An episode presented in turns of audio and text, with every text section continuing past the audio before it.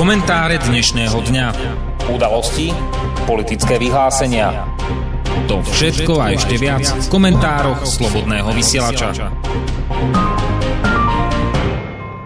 Dobrý večer, vážení poslucháči. Dnes je 19. oktobra 2018 a je piatok a to je čas na pravidelný večerný komentár Slobodného vysielača. Dnes sa budeme venovať Ukrajine, ale zároveň aj všetkým udalostiam, ktoré sa ku Ukrajine e, viažu. E, treba pripomenúť, že počas e, tohto týždňa sa diala známa Valdajská konferencia, čo je pravidelná Vladimír Putin na tejto konferencii bol, bol už 15. krát a je to miesto, kde e, sa zanechávajú odkazy politikom celého sveta e, zo strán ruských politikov a zároveň e, sa vlastne vymieňajú rôzne názory na rôzne politické udalosti. Počas tohto počas tejto konferencie mal Vladimír Putin takú dlhú diskusiu, nejakú dvojhodinovú alebo koľko to bolo. A počas nej padlo viacero tém alebo padlo viacero otázok, odpovedí. Vladimír Putin sa vyjadril k téme za prvé k jadrovým zbraniam veľmi jasne, zreteľne a nedvojzmyselne dal najavo, že akékoľvek ohrozenie Ruska bude mať za následok nekompromisnú, okamžitú a zničujúcu odpoveď. Je to e, opakovanie, ktoré sa e, už viackrát e, za poslednú dobu, za posledné mesiace vyskytlo v nejakých príhovoroch, či už Vladimíra Putina, hlavne teda Vladimíra Putina, ale viac menej v náznaku aj v rečiach ostatných diplomatov. Ako keby mali nejaké informácie, ktoré teda my nemáme, ktoré by sa viadzali k tomu, že samotné, samotné Rusko by sa mohlo stať e, cieľom e, nejakého útoku. Či už e, priameho alebo nejakého proxy útoku. Prečo je to dôležité? Pretože počas tejto konferencie bol ešte jeden nedvojzmyselný odkaz, ktorý ktorý vlastne súvisel s Ukrajinou. E, pokiaľ Ukrajina e, sa nebude držať teraz minských dohovorov a pokiaľ bude chcieť riešiť, e, hlavne teda pred tými prezidentskými voľbami, ktoré vlastne teraz čakajú v najbližšej dobe Ukrajinu, tak že bude chcieť riešiť tento konflikt silou, tak tá odpoveď bude zničujúca a dáva príklad dáva príklad Gruzínska, ktoré vlastne svojou svojou, svojim útokom na Južno Osecko definitívne stratilo túto, túto provinciu, respektíve tento región, ktorý dovtedy bol v takom režime ani ryba, ani rak, to znamená nepatril nikde, ale tí občania dostávali v tom čase už ruské pasy a od toho okamihu sa viac menej Južné Osecko, ale aj Abcházsko stalo fakticky, fakticky časťami Ruska. Rusko ich uznalo za samostatné krajiny, za samostatné republiky, ale v podstate je to jediná, okrem pár krajín spriateľných s Ruskom, ich neuznáva nikto iný. To znamená, že Rusko je fakticky garantom týchto dvoch republik ako oficiálne. Rovnakým spôsobom sa môže postaviť aj k Ukrajine a čo by to znamenalo si vieme veľmi dobre predstaviť.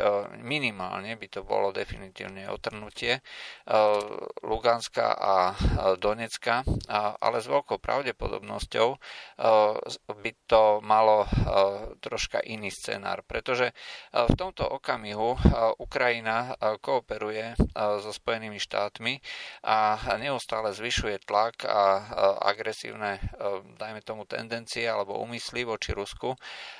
Ukrajina by mala dostať v najbližšej dobe vyradené fregaty, ktoré vlastne Spojené štáty vyrábali od tých 70. rokov a zároveň Kurt Walker, spolnomocnenie prezidenta pre Ukrajinu, sa vyjadril, že Spojené štáty dvíhajú embargo na dodávku zbraní do na Ukrajinu.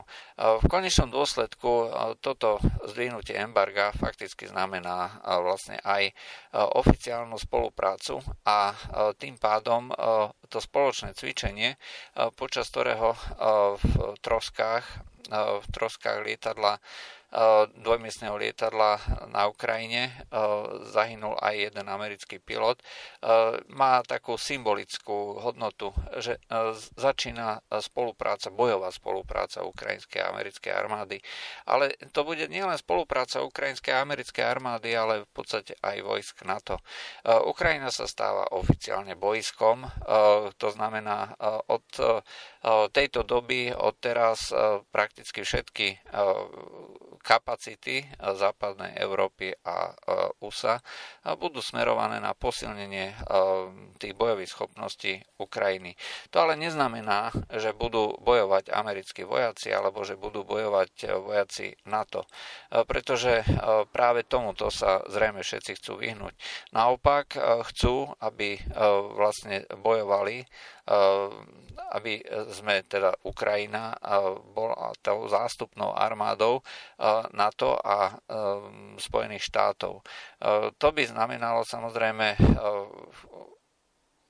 pre Ukrajincov veľkú katastrofu. Aj pretože otvorene povedané tie snahy o posilnenie, o posilnenie obrany schopnosti Ukrajiny na brehoch Azovského mora a snahy vybudovať nejakú základňu v tom Azovskom mori, ktorá by bola protiváhou alebo protipolom Eh, nejakým ruským silám je samozrejme irrelevantné, pokiaľ by to malo byť vybudované len silami, eh, silami samotnej Ukrajiny, pretože eh, Ukrajina jednoducho na to nemá. Tá kapacita, ekonomická kapacita, výkonnosť Ukrajiny neustále klesa v podstate každým dňom.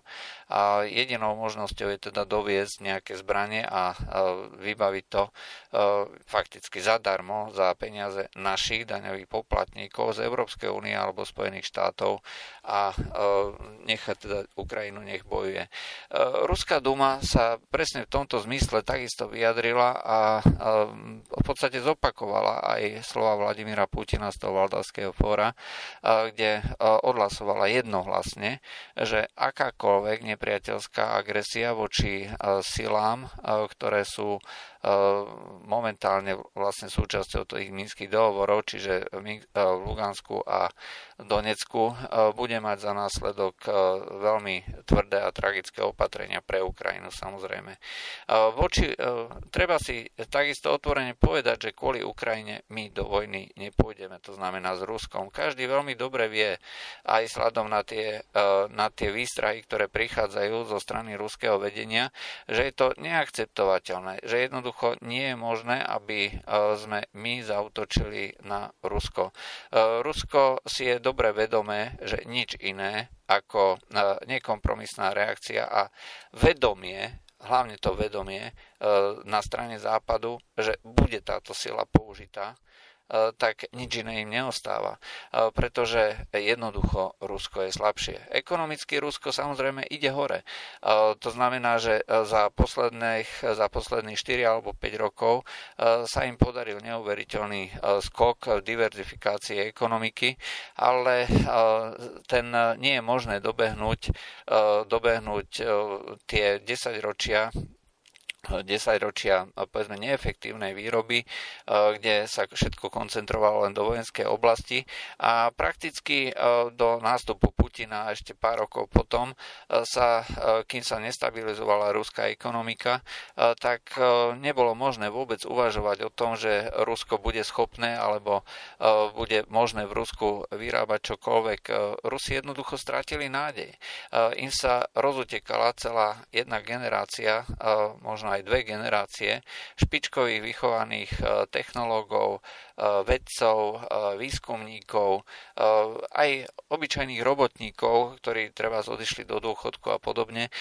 Jednoducho sa im stratilo obrovské know-how zhromaždené za desiatky rokov vtedajšieho sovietského zväzu. Oni to teraz musia prácne dobiehať a výsledky sa ukazujú len veľmi pomaly. Samozrejme snažia sa, samozrejme sa snažia, aby dohnali tú obrovskú stratu, ktorá tam vlastne nastala. Ale nejde to za prvé zo dňa na deň a za druhé každá, každý neúspech, ktorý pri tejto ceste vlastne zažijú, tak nejakým spôsobom demotivuje ľudí a vytvára zlú reklamu voči Rusku a voči všetkým tým možnostiam, ktoré v Rusku sú. Len si pripomeňme, treba neúspešný štát rakety Proton, kde sa nakoniec zistilo, že technik, ktorý mal zabudovať jeden snímač, ho tam dal opačne a keďže mu tam nešiel, lebo bol opačne, tak ho zatlkol jednoducho kladivom a raketa Proton za niekoľko 100 miliónov dolárov vybuchla. Rovnako vybuchla aj súčasná raketa Soyuz, ktorá jednoducho pri kontrole si nevšimla, hoci tá kontrola je trojstupňová a konečnú výstupnú kontrolu robí armáda, si jednoducho nevšimli zle zamontovaný jeden snímač, ktorý mal zabezpečiť oddelenie, oddelenie toho, druhého, toho prvého stupňa. Jednoducho jeden z tých motorov sa zle oddelil, respektíve neoddelil a tým pádom raketa havarovala našťastie, našťastie bez následkov na životov. Ale toto presne ukazuje, že ten priemysel je skutočne vo veľmi, veľmi zlom stave tá technológia samozrejme je funkčná, len ide o to, že k tej technológii, tú technológiu musia obsluhovať ľudia, ktorí sú si plne vedomí všetkých následkov a dôsledkov svojich činov. A zdá sa, že práve táto toto povedomie, táto kontinuita vývoja spolupatričnosti k tomu projektu jednoducho chýba. Ak niekto považuje účasť na kozmickom projekte len za jeden z ďalších jobov, za ktorý dostane zaplatené a pokiaľ nedostane, no tak to tam zatlčie kladivom, no tak potom sa samozrejme môže celý, celá technológia, celá technológia schovať. To je niečo podobné, ten vzťah e, mnohých tých e, ľudí, ktorí sa zúčastňujú na takýchto projektoch a nie sú s tým nejako spätí, e, pripomína čiastočne aj tie rôzne príbehy, keď sa sofistikované zbranie rôzneho výrobu, či už americké alebo ruské, či v minulosti sovietské dostali do rúk nejakým mujahedinom alebo podobne, nejakým Arabom, Černochom. Jednoducho nevedeli s tým narábať, preto mali úspech tie rôzne kalašníkovi, ktoré boli jednoduché, nezničiteľné, ale pokiaľ boli e, súčasťou týchto rôznych e, vojen aj nejaké veľmi sofistikované zbranie, e, tak veľmi často sa stávalo, že sa k tomu správali vyslovene amatérsky naivne a nedbanlivo a hodnota týchto zbraní jednoducho bola ďaleko, ďaleko nižšia, respektíve efektívnosť. Takýmto spôsobom, pokiaľ teda bude Rusko postupovať jednoducho je to, bude mať veľké problémy. Nič iné im neostáva, len teda, aby postupovali ďalej. Ale čo sa týka samotnej Ukrajiny, tá je na tom ešte ďaleko horšie. Tam vládne neuveriteľná korupcia, krajina je rozkradnutá, rozpadnutá a jediné, čo im ostáva, je bezbrehý nacionalizmus, neonacizmus, fašizmus a rôzne ďalšie izmy, ktoré sú náhradou za, za chlieb, ktorý tam jednoducho dochádza. V podstate celý tento ideologický marazmus, ktorý sa vynie celou Ukrajinou, je ako keby tým povestný, tou povestnou časťou chlieba hry. Keď teda nie je chlieb, aspoň budú hry tie ideologické hry a budeme sa naháňať, budeme sa vraždiť, budeme zabíjať. Teraz celými, celým po celom svete je neustále diskutovaná vražda saudského novinára. Ale to, že na Ukrajine bolo zavraždených za posledných rokov možno okolo 30 žurnalistov, to nikoho netrápi. To, že je tam jednoducho zákon na oslavu neonacizmu alebo ľudí, ktorí sú s týmto spätí, to takisto nikoho netrápi. A takýchto vecí by sa dalo nájsť ešte viac a viac. Jednoducho jednoducho my zavierame oči len preto, aby sme ich dostali voči Rusom. Pripomína to možno čiastočne tú históriu vtedajšieho nacistického Nemecka, kedy vlastne budeme oslavovať z tej výročie Československa, ktoré po 20 rokoch bolo prerušené vlastne tým, tou mnichovskou zradou a to je presne ten istý postup alebo podobný postup, ako bol v tom čase tých západných veľmocí, hlavne teda anglická a francúzska voči Nemecku, kde jednoducho sa budú, bude privierať oči nad všetkým možným, len aby ich dostali do boja proti vtedajšiemu sovietskému zväzu, pretože to bol cieľ. Nie, nebol cieľom e, oslabiť Nemecko, ale jednoducho dostať ho tam, kam ho chceli celý, celý čas vidieť, to znamená v boji proti Sovietskému zväzu. Ukrajina je to isté. To znamená, chcú Ukrajincov dostať, aby konečne začali bojovať s tým nie už Sovietským zväzom, ale Ruskom. Či sa to podarí, to nevedno. Vo vtedajšom Nemecku eh, bolo, bolo sfašizované, vtedajšie Nemecko bolo skutočne sfanatizované a bolo ochotné ísť za Führera, za uh, vlast, za ľud, uh, aj Volk, aj Reich, aj Führer. Uh, toto dneska na Ukrajine neexistuje. Možno nacionalisti tam vykrikujú, sláva Ukrajine a to je asi tak, to je asi tak všetko. Väčšina Ukrajincov má v Gruzku naďalej mimoriadne pozitívny vzťah, považuje ich za nejakých bratov. Konec koncov, väčšina Ukrajincov má nejaké rodinné zväzky práve v Rusku. Bojovať proti Rusku je absolútny nezmysel. Je to niečo, ako keby ste povedali Slovákom, že teraz budete bojovať proti Čechom, aj proti ľuďom, a proti vlastnej rodine, ktorá tam niekde žije a to, to je jednoducho nepredstaviteľné. A dokonca zákony, ktoré chcú príjmať, ktoré chce príjmať ukrajinský parlament, to znamená zakázať ruštinu a postaviť čokoľvek ruské na úroveň oslavy, dajme tomu extrémizmu, totality a podobne, je úplne, úplný nezmysel. Pre mnohých ľudí to je e, nepredstaviteľná červená čiara, e, ktorú jednoducho nebudú e, môcť nejakým spôsobom prežrieť a pokiaľ niečo vznikne, tak sa nepostavia za tú ukrajinskú vládu. Treba tiež povedať, že netúžia po, Ukrajinci netúžia po tom, aby im vládli Rusi. To zase si netreba robiť žiadne ilúzie. Jednoducho nechcú proti Rusom bojovať, ale zároveň sa cítia súčasťou Ukrajiny ako takej a tým pádom e, chcú e, si vládnuť sami, ale nie spôsobom, že budú bojovať s Rusmi. E, pre tých nacionalistov, ktorí pochádzajú teda väčšinou z tých Lvova a podobných oblastí, pre nich samozrejme by bolo úplne najkrajšou predstavou bojovať proti Rusom, ale zase si treba otvorene povedať, že týchto ľudí je hrozne málo a nemôžu sa na nich spoliehať ani tie západné mocnosti napriek tomu, že by e, ich možno v tejto úlohe radi videli. Nepodarilo sa im e, podobným spôsobom využiť e, vlastne nikdy podobných extrémistov alebo teroristov.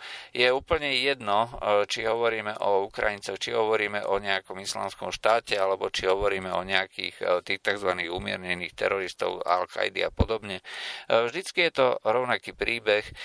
Západ sa snaží nejakých teroristov vycvičiť, vyzbrojiť, otočí sa to vždycky e, proti ním. Našťastie Ukrajina nie je Nemecko nielen z hľadiska toho, že necíti voči Rusku e, tú e, živočíšnu nenávisť, okrem samozrejme tých nacionalistov, ale zároveň aj kvôli tým rodinným zväzkom, ale hlavne kvôli tomu, že tu nemá tú ekonomickú výkonnosť. Má jedine veľké množstvo obyvateľov, ktorá, ktoré by sa dalo nazvať tou potravou pre dela alebo pre kanóny, ale to je asi tak všetko.